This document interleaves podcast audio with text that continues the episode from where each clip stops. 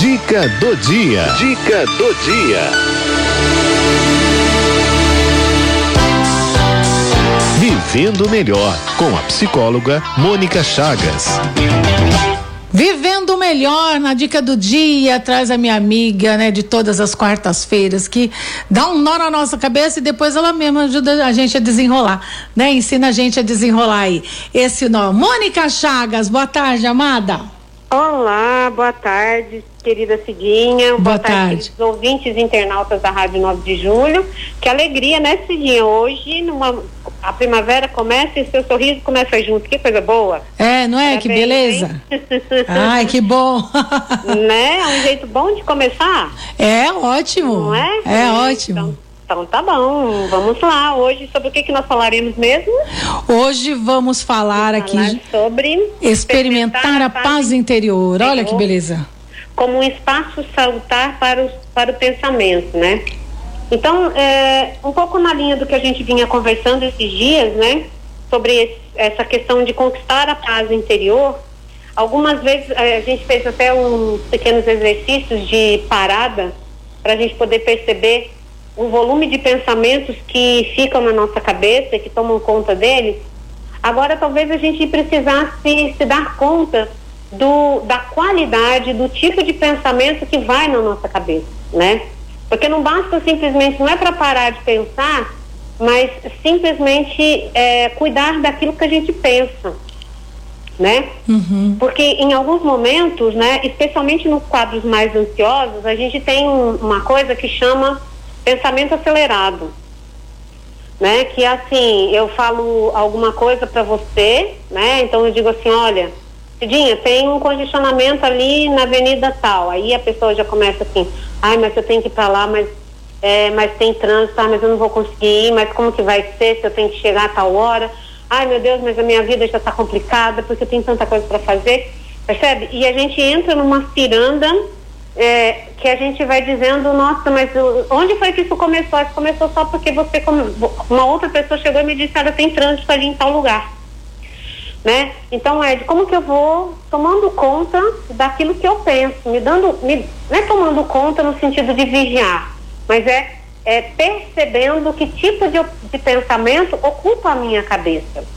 Né? Tem uma historinha bem, bem legal, assim, que era de um, de um cara que estava numa estrada e que já era noite e que um dos pneus do carro dele furou. Hum. E ele descobriu então, para tristeza dele, que ele estava sem chave de roda. E aí ele, hum, ele ficou pensando o que, que ele faria e tal. E aí ele olhou e viu que tinha uma casa com uma luz acesa. E aí ele falou assim, ah, eu vou lá naquela casa, vou lá pedir a chave de roda emprestada. E não sei o que, ele falava assim, ah, mas e se ele não tiver a chave de roda? Mas e. Ah, então, mas eu, eu vou. Ah, não, mas eu não. Ai, como é que eu vou pedir a chave emprestada? Eu não sei o quê. E aí ele começa nessa. nessa nesse dilema. interior, né? É. Nessa coisa toda. Mas aí ele decide ir na casa e vai falando, né? E aí ele fala assim: ah, então eu vou falar pro cara, né? Olha, você pode me emprestar essa chave de roda, que meu pneu furou? Não sei o quê. Aí ele fala assim: mas se ele não quiser, fala: não, mas olha, eu te devolvo a chave, eu não vou ficar com ela, não sei o quê. E ele vai nesse durante o caminho entre o carro e a casa, ele vai pensando e, e vai já criando uma resposta negativa, inclusive dizendo que o cara não, não emprestaria chave de roda para ele. Uhum. Né? Nessa, nesse coloque interior, não sei o quê. E aí, quando ele chega na porta da casa, que ele toca a campainha, a pessoa abre a porta e diz assim: pode ficar com a sua chave de roda, eu não preciso dela. Eita! É. Né? ah. Então, é, eu fico me perguntando, né, quantas vezes a gente vai fazendo isso nas, nas diversas situações da nossa vida, né? Quantas vezes a gente se depara com situações em que é, existe um, um, estereótipo, por exemplo, de que é, me respeite, eu, me desculpem aqui os funcionários públicos, mas assim, normalmente quando você vai numa repartição pública, a gente já tem um estigma de que assim, ah, ninguém atende a gente direito, ninguém presta atenção. Nossa, eu tenho que ir em tal lugar, é muito difícil. E a gente vai nesse colóquio e às vezes a gente encontra pessoas muito disponíveis. Talvez as pessoas não estejam tão disponíveis porque estejam sobrecarregadas. Mas existem pessoas muito disponíveis onde quer que a gente vá. Mas a gente já criou uma imagem interior, a gente já conversou com esses nossos pensamentos e a gente então não está aberto para ver o novo, para efetivamente ver a pessoa com quem a gente está falando, para efetivamente é, tentar buscar as soluções que a gente precisa, né? uhum. né? Então, como que a gente silencia esse, essa, esse barulho desses pensamentos internos para a gente poder efetivamente reconhecer quais são pensamentos que são constatações a partir de situações dadas e quais pensamentos são fantasias a partir de uma série de padrões que a gente foi internalizando por conta da nossa cultura, né? E eu penso que esse talvez seja um momento mais difícil, né? De como que eu vou separando as coisas, como que eu faço uma conversa interior comigo para aquilo que a gente chamaria assim, um teste de realidade. De fato as coisas são assim mesmo? De fato é isso que está, o que é que está efetivamente acontecendo? Uhum. Que outro tipo de atitude eu posso tomar diante dessa e daquela outra situação? Né? E isso vai colocando a gente numa posição de quem quer resolver e solucionar conflitos e situações, não é? Entendi. Mônica? Oi, tô Ah, aqui. tá. Não, tô ouvindo. Pode continuar. né? Então, É. eu fico pensando que muitas vezes a gente gasta muito o nosso tempo é, pensando em coisas que às vezes só existem na nossa cabeça, É. né?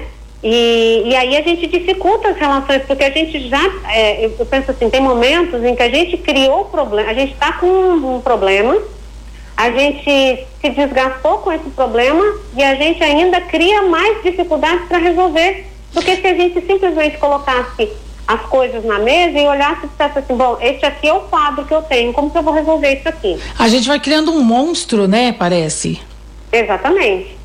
É. Tem uma imagem que eu acho, você falou do monstro, acho que tem uma imagem bem bonitinha de desenho animado.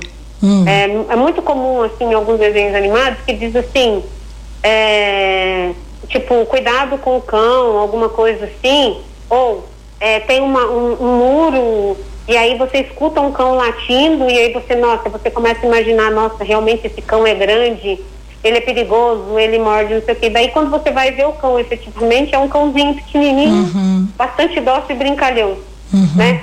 É, por quê? Porque a nossa fantasia cresce e a É. gente, então, efetivamente não consegue discernir o que é que nos assusta, de verdade, né? E a gente olha para aquilo que é diferente do, daquilo que a gente esperava, ou seja, existe uma expectativa, existe uma situação que ficou diferente da minha expectativa, então eu já determino a partir daí que isso é ruim, que isso não serve. E não necessariamente nessa mesma ordem. Mas para eu poder perceber aquilo que talvez tenha de positivo, ah, eu preciso baixar a minha guarda, né? Para efetivamente poder eh, olhar as coisas com olhos de quem quer resolver as situações, né? De quem quer eh, encontrar alguma saída para ficar leve, né? Então nesse aspecto o silêncio interior ajuda. porque Quando eu consigo acalmar o pensamento, é como se eu fosse tirando esse monte de fantasma e de caraminholas da cabeça, né? Uhum. É verdade. Que eu acho que é um grande exercício que a gente tem para fazer essa semana. Né? O- Uma outra coisa que eu também fico pensando é assim, Ah. né? A gente tá, hoje a gente está dando início à primavera, né? É. A primavera é a estação das flores. Mas vamos pensar um pouquinho, para que essas flores pudessem germinar agora, que, tem- que a temperatura muda, que a umidade no ar muda, tudo isso, a gente passou por um período de inverno, ou seja, por um período de recolhimento né? Em que a semente ficou na terra, silenciou para poder produzir. E tem coisas na, na, na vida da gente que a gente já, a gente quer sair produzindo, a gente não quer cultivar a semente, ou seja, a gente não quer cultivar bons pensamentos para que as coisas possam ser produtivas de um outro jeito, né? E aí a gente fica se angustiando, a gente fica se martirizando com aqueles pensamentos que não levam a gente nem na esquina, né? Tem, ó, tem uma ouvinte falando aqui, a Magali do Ipiranga está dizendo aqui que o pensamento é involuntário. Né? É. Como é que faz essa troca? É, então, porque assim, é, é, é mais ou menos assim, Cidinha, al- alguma coisa que entra na sua casa e começa a dar ordem para você. Tá certo? Então, imagine que eu vou na sua casa e falo assim, não, Cidinha, agora você não vai fazer isso não, agora você vai fazer aquilo. Ó, tira essa coisa daqui e põe dali. É isso que você tem que fazer, não sei o quê. Quando um pensamento assume vida própria, é porque tem alguma coisa que está fora do lugar. Ou seja, existe uma estrutura egóica muito fragilizada que não está dando conta de botar ordem no perdieiro? Uhum. né? Então, assim, de como, e como que eu retomo esse espaço, né?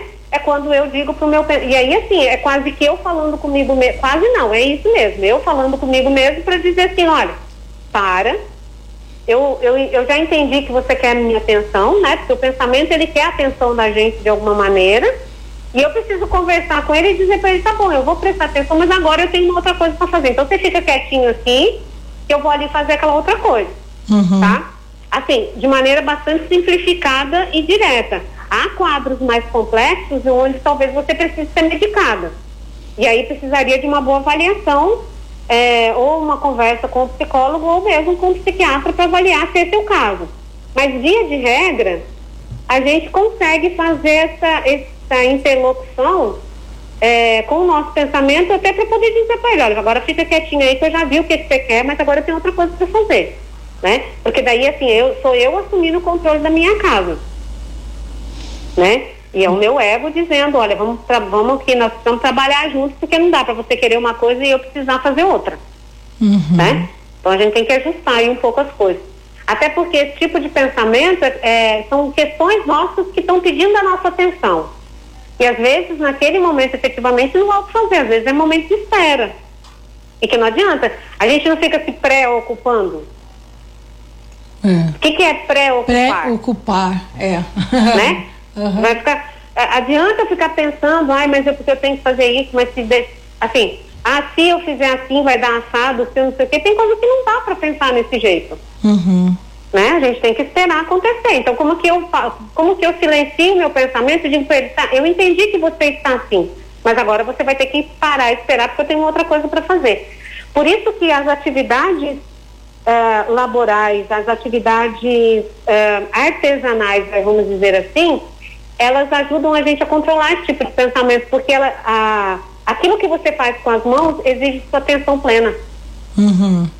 Né? Então, se você for na cozinha descascar batata e você não estiver prestando atenção na sua mão e na faca, você vai cortar a mão. É. E se você está prestando atenção na faca, na batata e na sua mão, não dá para prestar atenção no pensamento. Uhum. Entende? Uhum. Então é um pouco essa dimensão que a gente precisa aprender a assumir o controle da nossa vida. É. Né? Então, como, é, é, sou eu, eu sou a dona da casa, eu determino como é que as coisas acontecem aqui neste aspecto das, dessas atividades, tá? Dessas um, atribulações que a gente vive de uma certa maneira. Entendi. E na... Entendi. É, vamos tentar exercitar, né? É. É, Cidinha, a ah. dona Maria do Carmo me mandou um, um, comentário semana passada, eu só queria deixar claro aqui, dona Maria do Carmo, que eu não esqueci da senhora não, é que as coisas foram muito corridas essa semana, mas eu ainda vou falar com a senhora, viu? É, tem Sobre outro... a questão da de girar o pó. Uhum. Lembra que a gente falava semana passada? É, uhum, uhum. Tá bom? Tem um outro dela aqui, depois eu vou te encaminhar, tá? Tá ótimo, tá joia. Então tá, meu amor. Mônica, tá mu muito obrigada mais uma vez pela sua colaboração aqui com os ouvintes da Rádio 9 de Julho, o seu carinho enorme por todos eles, viu, querida? Uma boa semana para vocês.